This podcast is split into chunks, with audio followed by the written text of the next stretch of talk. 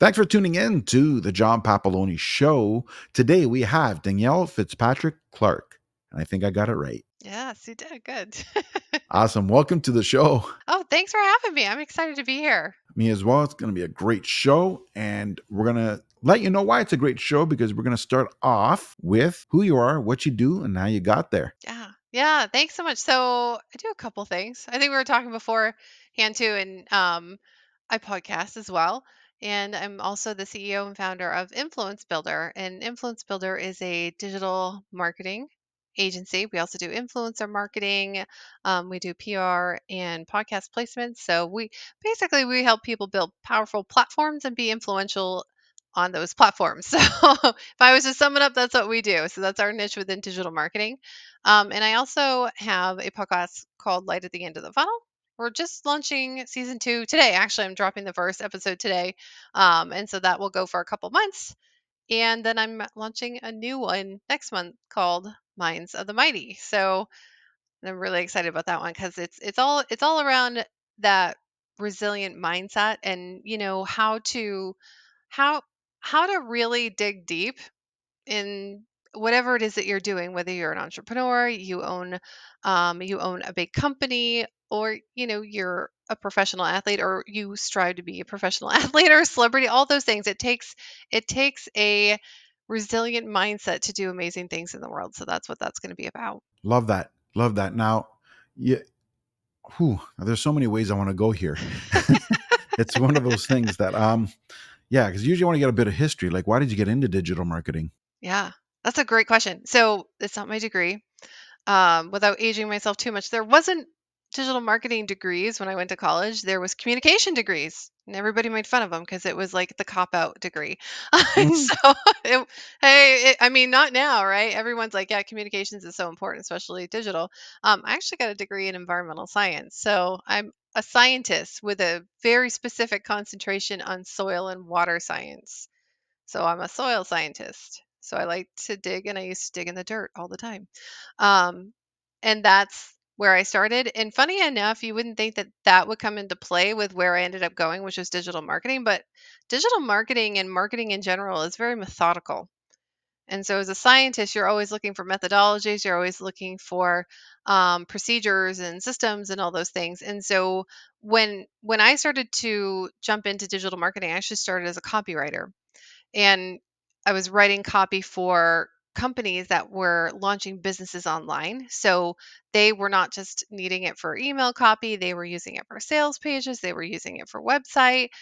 And what I really started to get interested in is the process of okay, so I'm writing email copy and sending people to this sales page with these nurture emails um, then going to this website and all those things. So I like I really wanted to understand the customer journey when they came in and read the first piece of copy that I was writing. Um, and with the companies I was working with, they're really busy. So like, hey, do you think you can figure out how to do a sales funnel or do you think you can figure out how to build a website? I'm like, I can give it a shot, you know. I like to get my hands dirty, so let's jump in and and so that was that was really how I started with digital marketing and I just kept building skill set on top of skill set on top of skill set. Um, and because because I was in all areas of building an online business, a digital marketing agency was born, right? So I've been doing this for 16 years. wow. Yeah. Wow. See, I started off in the marketing industry as well. Um, I had mine in, uh, well, technically I started in 19, oh God, I'm aging myself for real. Um, 1998 or 99, something like that. I had my first one that I did was between 1999 and 2001. And then uh, I restarted again end of 2001 and went all the way to, to the end of 2007. Yeah, I sold that one there. I was doing eight figures a year. Oh wow. Yeah, like it it was uh, my protege for lack of uh, better description. Yeah, nice. It's interesting because here, I'll give you a short story if you don't mind. Um, when I got into it, websites were kind of there, not there. It's Mhm, sort of like people, half the people believed that websites were great. The other half of the people thought the internet was going to crash. yeah, Yeah, I was kind of halfway in between, yeah, yeah. right? So I didn't think the internet was going to crash, Mhm. but I also didn't think the websites were that important. Yeah. And um, so I remember one day, like two things happened. One, one the guy calls me up and he's trying to make a deal. Oh, let's trade uh, for uh, you know, I'll, I'll trade you. I'll create your website and build up your platform, and then uh, you trade, you know, and uh, and I'll take print services from you. At first, I thought, okay, you know, I thought I don't have a website. I don't really want one. But I Mhm. thought, you know what? Maybe I should get it. It's kind of being forward, right? Like, you know, I got to think future wise, not just stay my old ways. All right, fine, let's do that. How much? He told me the price. Mhm. I threw him out of the office. I thought that guy was on Cracker Jacks, yeah. right? Now, do I think he overquoted me? Absolutely. Yeah. And it might have not necessarily overquoted me for what he was going to do, Mhm. might have overquoted me for what I needed. Yeah. If that makes sense. Yeah. Right. So it's almost like, as an example, I'm exaggerating this, but it's almost like he quoted me to create a Facebook and I really just needed a company identification page. Yeah. You know what I mean? So it, it just didn't align for, and I guess he was trying to get more value, the most value you can possibly get. But Mhm. you know, if I need a, uh, if I need a small SUV to take my stuff around, and you're offering me a Ferrari, it's not going to Yeah. help me. Yeah. Anyways, I got so angry about that, and then later on in the day, and I, I, I get a phone call, and um, somebody was asking for me, and I usually don't take phone calls because I had staff, and I, you know, unless I know I need to take it, I tried to not get on the phone. Mhm. Nine out of ten times, what's it about? People trying to get discounts. I Mhm. don't really want that conversation, or I didn't at that time. Anyways, I took it. Some reason they thought, and all of a sudden they're talking, and um, I blew up on the guy. Mhm. Totally blew up on the guy. Like yelled my head off, smashed the phone, and hung up, and told him never to call me again. Mhm. But at the time, it was a lack of education. And Mhm. everyone's looking around, goes, "What the heck happened? What is it?" Mhm. I don't know. That guy wanted to SEO me. Because what is that? I go, I don't know. It didn't sound good. Yeah. Like, so- You just you had a day. you just had a day that day, didn't you? I mean, now I know what it is, but back then it was so early on yeah. I thought it was this crazy thing like he's gonna do something to me. I didn't know what the hell he was talking about. I'm gonna Yeah. SEO you. The hell you are. Oh, he actually said I'm going to SEO you. yeah. Oh, wow. Wow. Terrible sales conversations going on Hundred percent. and especially it's not like now we're twenty years in. Yeah. You know what I mean? Like where everybody knows what they're what you're talking about. Yeah. We're talking about like this is close to 2001, where nobody even knew what the hell that was. Yeah. You know what I mean? Like so, Yeah. you call you know, I call you, I'm going to SEO you. And it's like I don't know. Should I call the police? Should I? Like, what should I do? It's a great story and why it's so important, even in the online space, to to speak the same language that your ideal client does.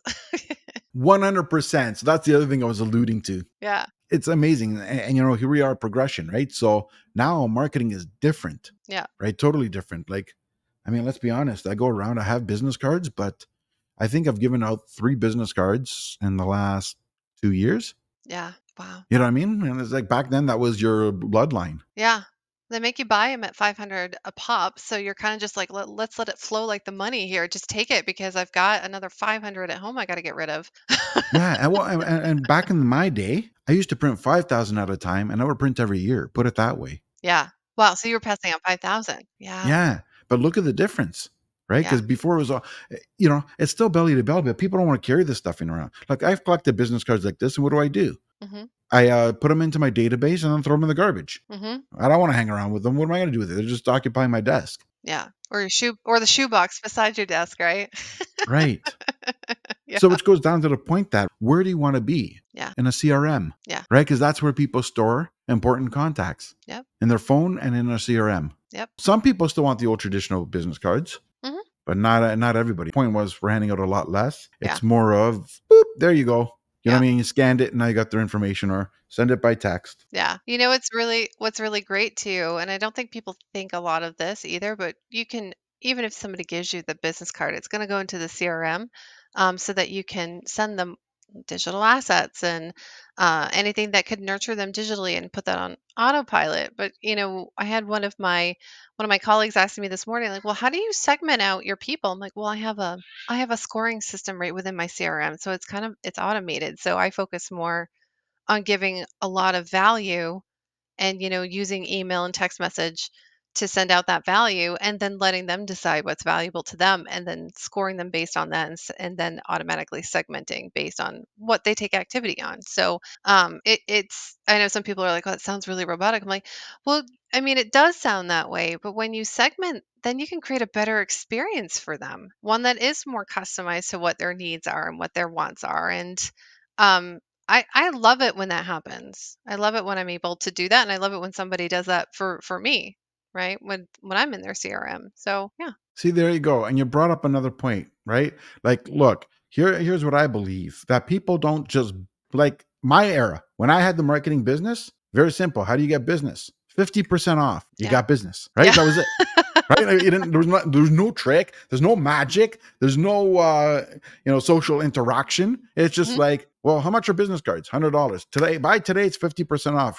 Can I buy ten in advance? You know what I mean? Like, hey, that's Yeah. the way it was. Yeah. Today, we're so bombarded with all these messages that you do that 50% off. Yeah, hmm, 50% off. Ah, it'll be like that next year. Yeah. Gone, see ya. Nobody cares. Nobody even looks. And all retailers are doing is that old school method again Mhm. over and over and over and over 50% off 25% off order today and get an additional x amount off and i'm not saying that discounts are off but you do it so damn much you diluted the effect what ended up happening is now this shirt was uh is a regular $30 and now it's on sale for $15.99 guess what when it goes back to $30 oh nobody's buying because you've pushed that damn sale so much they no longer even believe that it's a sale. They believe that fifteen ninety nine is the regular price, and they won't buy it until Yeah. it's fifteen ninety nine. You know, and then comes in the other the other marketing tactic that's working really well, which is exclusivity. So I don't know if you saw that um, campaign that Payless ran. Did you see that? That was No. oh my goodness. Okay, so Payless Shoe Oh, Store. pay, yeah, yeah, yeah, yeah. Yeah, Okay, okay. the Yes, shoe yes, store. yes. Yeah, I mean that's amazing just for the audience to get an idea of, you know, what what's happening in the in marketing in the industries like for for retail. Um Payless came up with a campaign and they changed the name to it sounded I can't remember exactly what it, it sounded French, we'll just say that. And so high class they used it they used the marketing tactics of exclusivity and brand name um and then high you know high ticket high price point and people were just coming in and they were paying for these shoes and it was all videotaped and everything um, because it was a social experiment and they were paying tons of money for $30 shoes that you could get at Payless. And then they, you know, you know, told everybody what they did and like, oh, how embarrassing for. But it, I mean, that's that's really one of the tactics that people are using too. That exclusivity tactic, that that high ticket, that um, the the prosperity piece. And so that seems to be working the brand name piece too. So it's kind of going the opposite direction instead of like, oh, cutting the prices. Now people are starting to see that okay, what if we just make it exclusive and brand name and all those things? And so that's going to get old too, isn't it? Yeah, yeah. Well, this is the thing, right? Like what they did by creating that exclusivity is they created perceived value. hmm And that will never get old. What they did will get old. Yep. but perceived value will not because that's what people are looking for and that's what's been common you want something that never change that's perceived value what's going to change is how you get that my era when i started my marketing business 50% off was perceived value but you used to have three times a year where you got those specials. Mhm. boxing day i don't even think black friday was around back then. There was boxing day easter special back to school. Really that was it. Might be an odd one here and there so it really was a special.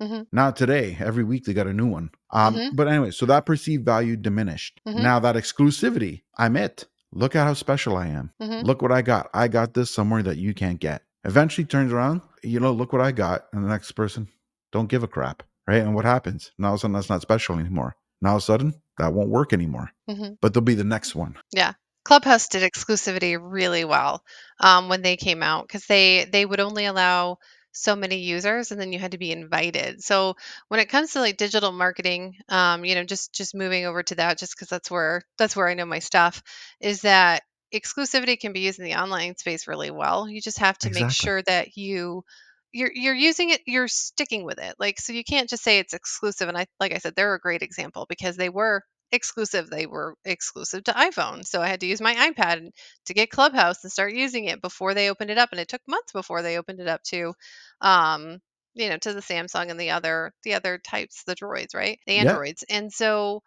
um, that's a good example. And you know, and I think what they did is they they spaced it out really well so that they had a lot of people coming in and then they had more people coming in. And by the time it wasn't as exclusive anymore, people were people were hooked. And is everybody still using it? Well, no, there's tons of other social media platforms that have come out, um, but the ones that were getting a lot of value, they're still on it. They're still using it. There's still a lot of people that are using Clubhouse and find that that's that's their platform.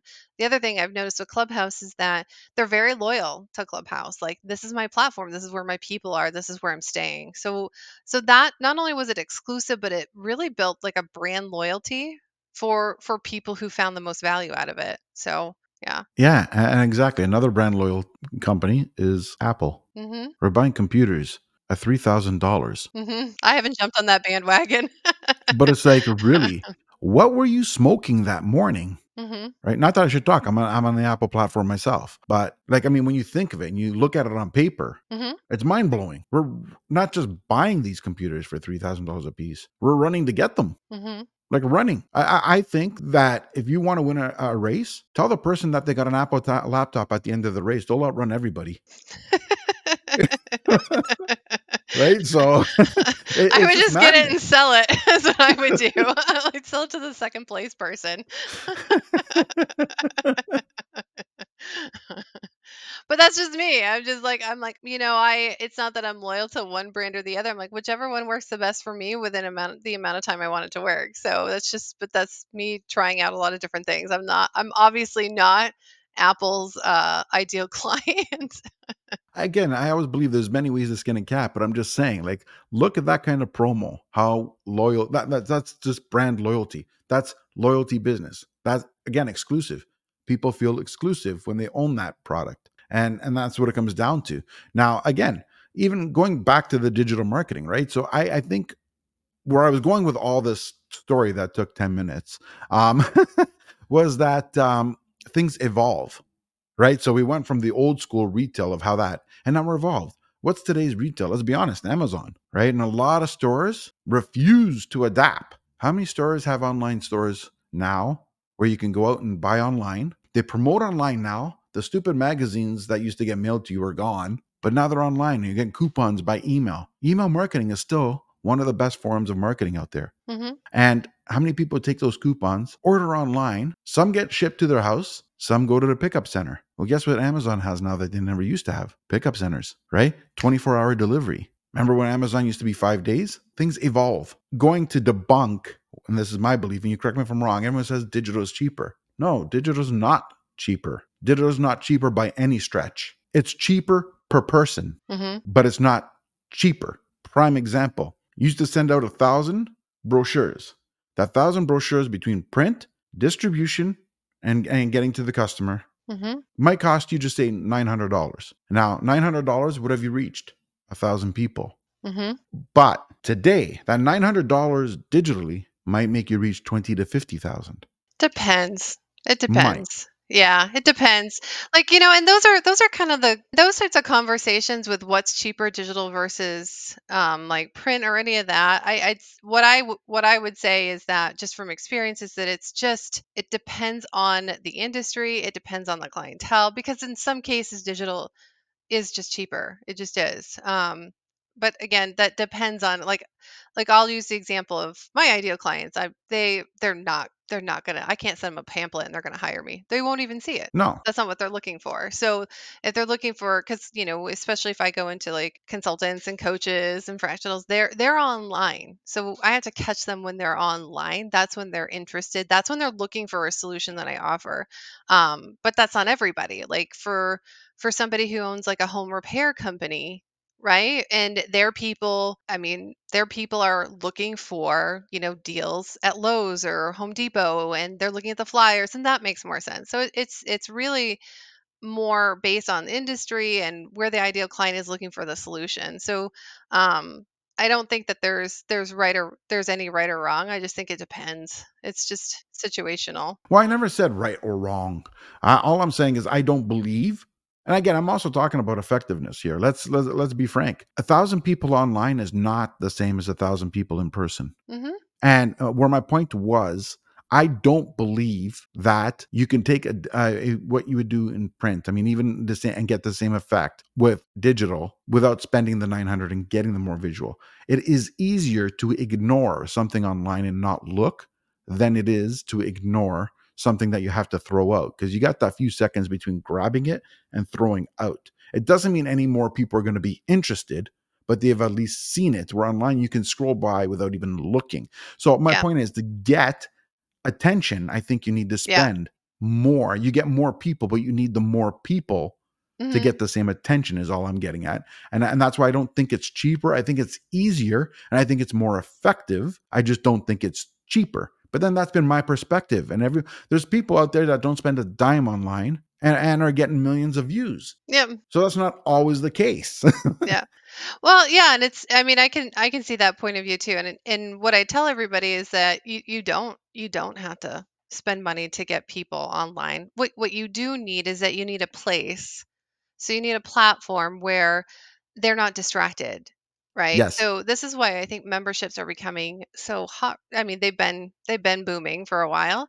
Um, but now with all the changes in social media and and we have we have a membership, we have a portal and everything where we take people. And so do we have to spend money to get these guys into the membership? No. No, actually we've we've done really well with word of mouth on the digital space and networking um, you know some of our social social selling tactics have worked really great and these aren't people that would ever they wouldn't come to a membership platform any other way but digital just because that's where they are and that's where we're hosting it. So like i said it just it just depends. It just depends on you know the product the ideal client the industry what you're giving them. So and and that's that's kind of the fun of marketing is like okay so figuring all all these little pieces out. And it's and and i think that marketing is something that the word itself is overused and broaden like if you know marketing, then you know all the things. I'm like, no, I mean, what I do is completely different than marketing. Digital marketing is a different beast than marketing is. Um, you know, when we work with industries, we can take some of the methodologies that we used with one industry into a new industry, but we still have to we still have to do the research. We still have to do the digging. We still have to do the interviews. We still have to like have a really good understanding of what's working and what's not working before we can make any kind of recommendation because i mean there there's been times where i'm like well hey if ppc is working for you then then that's that what works for you. If sending flyers works for you that's what works for you. So it it, it just you just in marketing it's just it's so broad right? It's so broad. Right. And I also think that another problem is everyone has a definition of marketing yeah. and they think that marketing and advertising are all the same. hmm And because when I was in the business and I say, well, what do you do? And you meet somebody, what do you do? Marketing. What type of marketing do you do?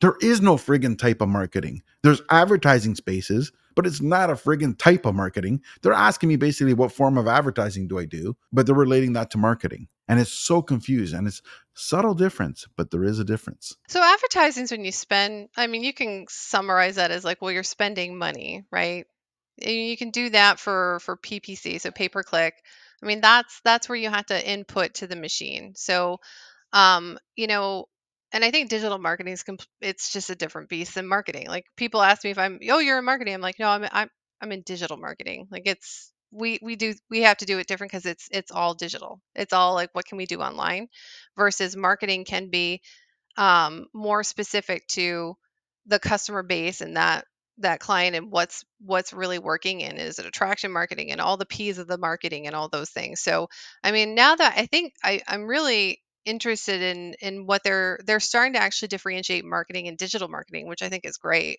they're actually different there's different pillars for marketing and then there's different pillars for digital marketing so That's fascinating. yeah. Yeah, it I mean, digital marketing is its own it's starting to be its own degree in college. So, um, which is different than I mean, marketing is one, but then you have concentrations in in digital marketing. It's kind of like with science. I mean, I got I have an environmental science degree, and then we had like four No, I think there was more like 6 different concentrations because it was just there was just so many different types of sciences. I mean, you could study biology and ecology, which is the science of, you know, you get the science of animals and the Yeah. ecosystems within those. And then, you know, I was soil and water just because that's that was where more my interest was. So I kind of look at it as more of like marketing is yes, there's a lot of different ways of doing it, but there really is like these subsets of it too. Yeah, that yes, your perspective there, it makes actual sense, right? I, I get it more. It's um, but I'm gonna digress a bit here and uh, revert back to the original, which is you know why you got into marketing uh, or digital marketing, and because you got an environmental degree, Mhm. why didn't you stay into the field? The environmental field? Yeah, well, one, it doesn't pay great, and two, I had children, and so what I wanted was I wanted to I wanted something that was from home, and I've always been a writer. I actually have, was published at a young age. Um, I got I got awards in middle school and high school, so you know, writing was something that I was already great at, and so copywriting was just more of the it was digital, it was online, and it was more of like how to communicate through writing. And so that was where I started. And, you know, you just build from there. But I think for for a lot of a lot of people they're they're looking for something more flexible, right? More flexibility was important to me. There was an interest there. Writing was really easy, being able to communicate with people, um, and then being able to hone that ability to do it online, which is different than in person, of course, right? So so that's kind of where I naturally went, and then the interest kept coming and it kept growing. So we just grow with it. which brings up the question that why did you take that degree to begin with? Well, as I said, there wasn't a digital marketing degree. No, but I'm sa- saying, uh, yeah, but then that just, I mean, it's not a judgment. Like, just, let's be clear. Like, no, I'm, I'm in the curiosity stage because at that point in time, if you're taking something you don't want to do, why even go? Well, I don't think you know what you want to do all the time with college. I mean, my husband, he went for mechanical engineering and he decided it just wasn't for him after he had gotten some some, you know, work in. Got it. Once he had Got it. And so what did he do? He was more interested in business. And so he went to um, the Tepper Business Program, Carnegie Mellon's really prestigious program, and got his MBA. And now he's a now he's a consultant. So and that's you know he likes. I mean, the money's way better than it would have been if he was an engineer. Um, it's it's really interesting to him. He's able to do and look at businesses in a different way. He got this amazing education. And so I I think it's just people, you know, bachelor's degrees are great and sometimes you you don't know exactly what it is until you get in there and you start working with it and then you find out now there's so many different choices you can have. In fact, um my daughters are like I don't even know what to do because there's so many different things to do. So, Right, right. Yeah, yeah. So I found it fascinating. That's why I was asking, right? It's just sort of like the thought process. And so, anyways, going back, I mean, into the uh, whole uh, marketing thing here now, is that when somebody wants to work with you, right? Like what I'm trying to get at is what is your ideal client, right? Because I mean, somebody, I mean, let's, let's be honest, somebody builds a business. What do they want? More sales. What do they want to do? Grow their business. mhm. So it's not like they're going on the line and says, "How do I grow business?" and your name's going to pop up, and it's like, "Oh, she can grow my business." And it, it's there's a process, right? Like like what is your ideal client? Who's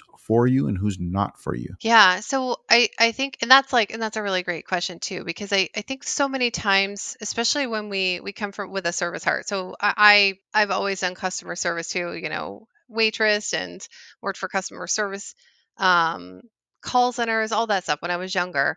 And so I always have this service mentality. Um but you know, after 16 years in the business what I found is I actually it's just as important that I want to work with somebody is that they want to work with me because we there's just there's so much there's so much. Um so what i look for is i look for a past version of myself in some capacity. So a lot of the people that come in there's there's a few things that they they really want to do. One is that they want to make an impact. So Right. we're influence builder that's that's the company and it's about building influence but it's not about building influence specifically because they want more money or they want to be um the only contender. They want to be like the Amazon. What they really want to do is that they have a mission, they have a passion, and they understand that and they want people to they want people to hear them and see them and feel them and and come in if they're like-minded. So that's that's really first and foremost. We look for those people who have they have a mission. They they want to make an impact. They're here for more than just um, more than just the bottom line. So that's the first thing. Um, the second thing is is that they they know that digital is where they need to go. They they need to build out digital. And they and they've gotten they've gotten where they are through a lot of different means, a lot of different digital means, but now they're really looking to to take it and to go bigger. So so we help them with the the growth marketing that they need. We're really big on attraction marketing because it's a, lot easier to have people come to you than you go and hunt them down. Um, especially if you're building more of an impact and a mission. You you you are enrolling people in something bigger. And so so those are the types that we really we really like working with. Now they can they can be anywhere from a solopreneur to um to 20 team members. That's usually our sweet spot. And it's it's usually just it's just bigger than just the bottom line. Yeah. Got it. Now, every venture, every business has their ups and downs. Most people today like the fact that the word entrepreneurship sounds cool. My era, you're an entrepreneur means you're an idiot who can find a job. It wasn't the case, but that's the way it was thought of. Today, it's cool and and people want to do it. They you know, they got to be happy. They can't just work for somebody. And I'm not Mhm. criticizing it in the way that where I'm going with this is when people take the leap and get into it, that's when they go, oh, there is some hard work in here. There is more than what I thought. In fact, many businesses, you end up working more hours for your business than you did if you were working the nine to five. Mhm. And it's not always what people think it is or what it's cracked up to be. And there's what I call that fear factor, where you get into it and you have that moment where you said, What have I done? Mhm. And I think everybody goes through it. And there's also a moment where you go, Okay, I'm on the right path.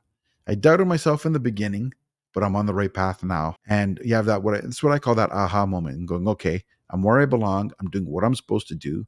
Mhm. Sure, things will change, but at least I'm in the right area. Did you have that aha moment, or what was that feeling for you when you did? You know, I think that that aha moment comes every time right before you're about ready to hit your next level. So it's not just one. It's it's I kind of look at this as um we're we're kind of when when things get really interesting is when you're about ready to up level is what I say. And the aha moment comes in because it comes before that next level. So it's like, am I really doing what I need to be doing? Is this really who I want to be working with? Um, you know, do I need what do I need to change? And so I think that the aha moment for me was and I I kind of laugh because I did a podcast interview a couple of weeks ago and you know I just I just said it I'm just like I'm just a bad employee. I, I don't think I can go into corporate and work. I i i want to move. I want I want to move things forward. And he's like did you always know that you wanted to be you know do your own thing and be an entrepreneur? I'm like I mean everything that I wanted to do was kind of me building my own thing so there was a part of me that always knew that um I think the aha moments come when it's for me over and over again when just like yeah like this this actually feels like the right way to go and I I'll trust my gut first and then I'll do the logic behind it. That's not how everybody works and I get that and I totally appreciate that. Um but my my gut will tell me to go in a different direction or it'll tell me to keep going into a direction. It'll it'll be what feels good and then and then I look and I assess. So I I think that yeah, if you're an entrepreneur and you've been doing it for any amount of time, and this is why I love working with this is why I love working with people who are more than just it's bigger than the bottom line for them. It's the impact because it's the thing that will get you through these these tough spots, these moments where you do need an aha or am I in the right direction? Um, because underneath it there's there's a drive. There's a natural drive. So yeah, hopefully that answers it. But I don't Oh know yeah, how else to it besides like uh, there's multiple aha moments.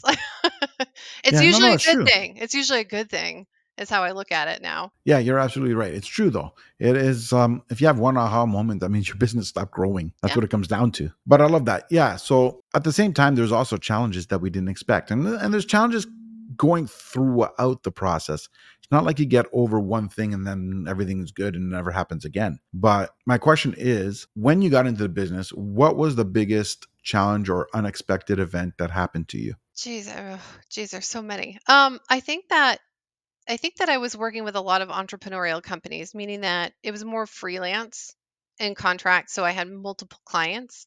Um, but it wasn't necessarily my own thing. I was coming in and I was I was learning and working with them. And the big aha I had was like, you know, I really need to switch from freelance to to packages because I don't love how I'm spending my hours, and I don't feel like that's conducive to where I'm building. And so that big hop from contractor to freelance, that was that was mind-blowing for me because it it was it was something completely different than what I had done. Um, and it was the thing that I needed to do to up level, but yet it was an unknown, right? And whenever there's an unknown, human behavior dictates that we get scared or we second guess or um, that we take, you know, we lose money or all these different things. And so I, I did find that that transition was the most challenging it was also early on. But once I did that, once I started to see that the packages and um, more of instead of just the fees, the hourly fees, and more of like, we're going to do this amount of work for you, and this is the price of it. Um, it was everything started to grow so much faster, and my time was mine. I owned my own time, I made my own schedule. And so that was a big difference. Makes sense. Now, I noticed by uh, looking on your uh, page and stuff that uh, you had a 40 under 40 in a magazine. Yep, I got I've been I've been featured a lot this year. It's been a big year for for um for me and and my company because of it. Yeah. Fantastic, right? So, how did that come about? Somebody messaged me and asked me to be in. Like, we love what you're doing. And I'm like, that's great. And so, um, but that that was that was great. So that was I think I believe that came in on Instagram. And so did that. And then because I use disruption a lot in the content that I put, especially on LinkedIn. LinkedIn is like my my big platform. I got top 20 dis- female disruptors to look out for in 2023. Um, and then recently, um, LinkedIn actually, I'm, I'm one of the top digital marketing LinkedIn voices um, because of how I've been contributing to on LinkedIn on the platform. So it's just it's it's been kind of crazy all the things that are coming in and and I will say I I I can't pinpoint exactly why. What I can say it's because I've been showing up consistently for years and honing my skills. So, I mean, if I tell anybody that, I'm like, just keep honing your skills and just keep sharing a lot of value and building, like build your platforms. Every people people notice. You may not know they notice. Eventually you will. Absolutely.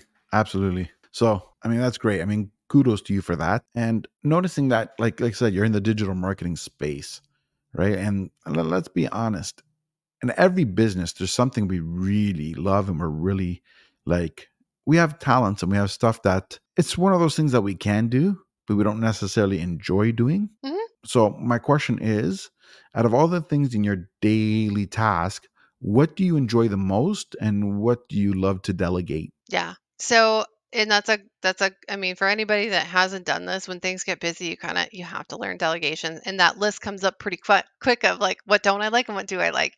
Um, and so what what I really like is I really like to see transformation. Like I like to see where companies or even the solopreneurs, I like to see where they start out and where they're going and to be a part of that process.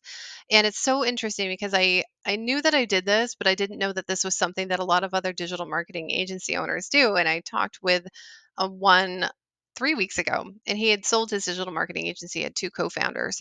And he's like, Yeah, but once you get, once you pass off the work, so like the implementation work, what you end up doing is being more customer facing. And funny enough, when you're customer facing and when you're working on bigger projects like this, you end up being their their soundboard. You end up being almost a therapist, you know, and I mean, they do. I'm not a therapist and I don't pretend to be, and I tell them, but what they're looking for is someone to say, you can do this, or, you know, well, what's coming up for you? And so it's very interesting. So I, so as I grow, it's more about being that that front facing CEO, offering a ton of value um, for the attraction marketing, passing off the implementation, the task pieces to the team um, and even having a project manager come in and, and manage the team and then being client facing and keeping the client you know happy with what's going on but also just just you know helping them build. So that leadership piece is huge too. You know everyone thinks that everyone thinks that ceos have it so together and they they they, they know exactly what they're doing and and everything's on purpose. And I'm, I'm here to tell you that they're just as human as the rest of us. The same with the, the celebrities and the professional athletes that i'm that i'm interviewing is that they're just as human as the rest of us. And so it, it just it, it I, I like to I like that piece of it and I like to showcase that piece of it um, because then it lets everyone else see just what you can achieve and that there's nothing wrong with you. You don't have to feel like a fraud. Everybody has a starting place. It's really about enjoying the process and the journey rather than just trying to race to that outcome. Maybe to the iPad at the end of the race, right? Yeah. that was a good one. awesome. Now, I also believe that um, schedules can be hectic and all over the place, but I believe that people start that hectic and all over the place in the beginning. But the ones that do the do the trek or the long term, the long track, as I call it, tend to be more organized. And it doesn't necessarily mean organized as in, you know, papers here, or papers there, this and that. Sometimes you have uh, what I call disorganized, organized. But what I mean by that is is by your schedule. Usually a person knows, like for example, for myself, you can ask me what I'm doing three weeks from now in a particular date and time, and I could tell you. And it's not just something that I woke up and said, What should I do today? So I'm going to guess that you have some form of system that plans your day out or know what you're doing, and you don't just wake up and decide.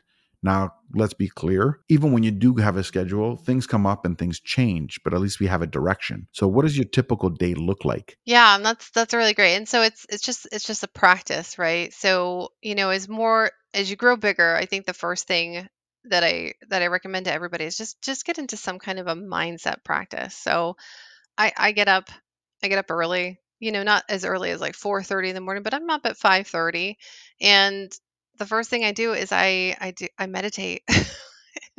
I meditate. So 5:30 to 6 it's meditation. Um 6 to 6:30 it's journaling. You know, then 6:30 to 7 soon it'll be getting the kids ready for school because they go in it they go to the bus at 7. So, but right now in the summer times it's usually that I you know, I extend my journaling and I do more reading. So during the summer months that's what I do. Um, then kids come into play and then it's just getting ready for the workday. And so by eight o'clock I'm I'm usually ready for my first my first calls or I'll go in with my social media team and, and we'll discuss like what we're going to do for that day especially because I like to actually change things up based on what I'm seeing and it's it's just part of it's just part of the viral marketing piece where if something's relevant then it's then you don't wait you actually jump in and so if we have any changes then I have some time between 8 and 9 if I don't have a call but yeah then we have everything set up with, between customer calls and then sales calls because I do take most of the sales calls and so by 2:30 I'm usually done and then I'll come back on at 8 after kiddos are in bed and all that stuff yeah Wait a minute. You work past five? Uh, I work. I stop at two thirty, and then I do kid stuff, and then yes, I hey, it's busy. It's busy, and we're growing. So, you know, from eight to ten, I usually will put in a couple more hours, but that's usually my research time, or just catching up on emails so that I don't, I didn't miss anything that I had to do. Um, but I also like to keep up to date. That's the other Of thing is course. I like to keep up to date on everything that's going on with the platforms and because it helps with it, it really does help with how you're able to you know nurture your following and to give them a lot of value and to know that they don't have to actually keep up with everything if they're following you with you because you're keeping up with it so Love that. Now, the thing that caught my attention the most and what I like the most is the fact that you start your day off with what I call self care. And I think that's so important. And that's usually when we start off our entrepreneurial journey before we get ourselves organized and do what I call being intentional, we tend to let our health go and we uh, tend to let ourselves go. It's like we sacrifice ourselves for everything else. Then at somewhere along the line, we catch on and hopefully course correct. And it looks like uh, you got a great schedule for that. i had to Yeah. I had to. It's it's uh don't think that I wasn't that person too. I was. And um you know, and I so I okay, so this actually it's funny cuz this is part of the environmental background. A lot of people a lot of people like to think of themselves as the rock in the family, right? I'm the rock. Yeah. I'm the Yeah. solid one. I've got it all together. I don't have to take care of myself because I'm the rock. And for years that's that's kind of what I was thinking of myself. But there's there's different types of rocks. So if you think of some of the rocks that are that are the more narrow ones, shale's what it is. And so it actually is not breaking the same way if you were to take a hammer at a round rock, but it's it gets a lot loaded on top of it. And so it's the layers that actually start cracking and breaking. And so when I ever I hear something, I'm the rock, and I'm just like, yeah, what kind of rock are you? are, are you are you the one that's actually breaking underneath into the different layers because you just can't keep it all together and because everybody's and there's so much pressure on you that you're actually cracking within the inside or are you the rock that um, is rounded and you know well formed and you know it's going to take it's going to take a hammer or an act of god to break you? I mean but that's kind of the way that i look at you know entrepreneurship and most of us do start off you know with that thinner shale rock and breaking and so and then we we smarten up and we we understand that we can't do everything and you know it's one of the things where it's like you're like super mom I'm like no i'm not don't no i'm not even gonna no i'm not um Never call me that again. Never call me that again. My girls can call me and they give me stuff and I love that they do that and I can be that for them, but you know, I don't want people to think that that this is I don't want to lie. Like I don't want to be inauthentic and like this is always together. That would be I mean, who is, right? But it does take a lot of work. It does take that that mindfulness and you kind of have to go through you have to go through the hard in order to understand like I need to make some changes, right? Like the aha moments. So, I definitely had one of those a few times. A few times. Makes sense. Yeah. Love that. Now, I'm going to get down to the last couple of questions before I go into what I call the lightning round. So, second last question is how do you know you've had a successful day? So every day is a successful day. this is what I tell everybody. I'm like, every day is. I mean, and and that's another that's another self care thing is just looking at the day and just like, did you did you show up? Yeah, I showed up. I mean, if I got out of bed, I showed up. And so if I do that, it's a successful day. So every day is a successful day. Love that. Okay, last but not least, for someone who's looking for you and wants to uh, interact with you or is interested in your services or whatever, where do they find you? You know, the best place to to find me and actually talk to me is LinkedIn. This is what I tell everybody. You can go to the website, but you're not going to be able to get a hold of me. Um, so LinkedIn is it's Danielle Fitzpatrick Clark. You guys can search me up. I am the only one for now. Hopefully, fingers crossed, unless somebody decides to hack me and you know AI my voice. Um, but for now, on LinkedIn, I'm the only one. Fantastic. Awesome. Let's get into the lightning round and a few fun questions. With question number one is what is your favorite food and why? That is a good question. I love tomatoes. I love tomatoes. Um, we had a I grew up on a farm and you know that was the that in northern Maine, so it was cold. There was only a few things that grew like really big and our tomatoes would always grow really big. And so I just I've always loved tomatoes because we grew them. We grew them organic. Love it. I love tomatoes too, um, especially in salads. Like I, I like to make my own little salad, right? Like I have tomatoes, cucumbers, onions, and uh, green peppers with some feta cheese, and love it. And uh, yeah, tomatoes is like the highlight. So, but I mean, when you said tomatoes, I'm gonna say, do you like throwing them or eating them? But well, if we threw them, it was because they were rotten and they went to the pigs. exactly, So rotten yeah, tomatoes. rotten tomatoes go to the pigs, and so the cycle continues, right? exactly. Moving on to the next one is uh travel. Where what is your favorite destination and why? Oh, geez. You know, I haven't traveled a lot, and I and that's funny because I want to.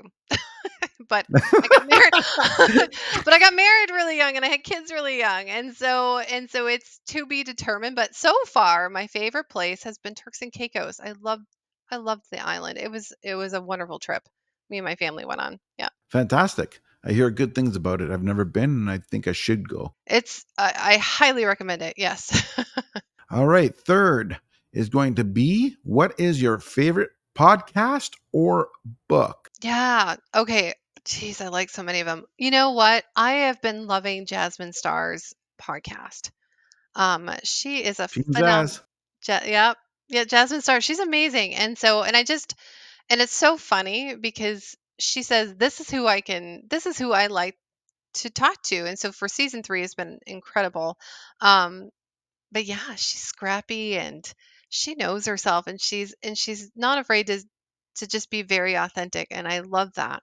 Um Yeah, yeah, exactly. Tells it how it is, good or bad. yep. And you don't have to you don't have to like her either. and she's she's perfectly okay with that. And I I think that that's just for from the way that I see it, I'm like this is this is more of what the world needs. Yeah, see, I, I I agree. I like that show as well. It's one of my podcasts that I listen to, and I, I do like sort of the similar thing. It's just like I like the fact that you know what she's open about the mistake she made in the beginning of her, uh, you know, of her uh, adventure, or, you know, or you know her creation, should I say? It's and, you know she's completely open about the mistakes, the hurdles she went through, some of the things she's realized and learned throughout, and you know I mean it's uh, doesn't try to portray that uh, perfection image that uh, I'm perfect, I've never made a mistake, I've never had a learning lesson, and you know what I mean, like like she just tells it how it is. I love that. Yeah, and and she she also knows I she didn't come right out and say this, but I think that she she really does like to talk about the mindset piece too and the resiliency it takes because it, it's not that it's not that everybody can't do what they want to do they can there's just there's a shift that happens and so she's she's kind of got that internal gauge of i decided i'm going to do it i'm going to do it or you know she's got a great story about when her mom was was going she had, she had second round of chemo for brain Of chemo, cancer yeah. right and so she was saying one of the things that her mom said there was what she regretted was the things that she didn't do and so that was that was a catalyst and i think she probably would have been the type to do it anyway even without but that moment was her aha moment and moving forward and so that's just that's her code that's her code that's what she lives by and so i find it fascinating and i think it i think that you know people are just really lucky they get to to listen in Yeah, yeah. Well, that's the benefit of podcasting now is you get that be that little fly in the wall. right right Awesome. All right. Last but not least, if you were given unlimited amount of money, but you were only given 48 hours to spend it, what you spend, you get to keep. What you don't spend gets taken away. What would you do? oh geez uh you know i'm not much of a spender i usually would i give it to my husband and my kids and then they know what i like and so that's that's kind of it, that's a tough question so if i was to if i was to actually you know take a moment just like oh am i going to get myself something? I well now i want to get the i want to get the mic that you have so that would be one. So that's the first one. Um but i probably would go for a shopping spree on amazon knowing that it would be here you know before the end of 48 hours and get all the things i need for podcasting and you know all the supplies i need for my business. And you know i will say i'll probably get some spa stuff but that's 48 hours is just I, I like to make informed decisions. So I'm like, okay, so then it would have to be all the things that I could get on Amazon. Well, remember, I, I said you had to spend it, not get it. yeah, that's true. Uh I don't know if I could make a decision that quickly on what I wanted. So maybe. But the fir- the first thing that comes to mind is that that podcast mic now. Now that now that you told me about it, now I want it. So yeah. There we go. There we go. Anybody looking to give out uh, free gifts to uh, Danielle, send her the podcast mic. Send me the good one because I have three that don't work very well. Yeah. So everyone tell knows it's it the Shure SM7B. Yeah. And if you don't know what it's look like, it looks like, look at this podcast. And if you're listening to it on audio, just follow Joe Rogan, the mic he's using. Yeah. It's the same one. Yep. Yeah, you're the second person in two weeks to tell me this is the mic to go with. I'm like, okay, word of mouth marketing right there. I, I'm sold. Exactly. So awesome. Danielle, thank you so much. This has been amazing. yeah, thanks for having me. I appreciate you. Absolute pleasure. If you like what you saw and you want to see some more, subscribe to the link below. Thanks for tuning in to the John Papaloni Show.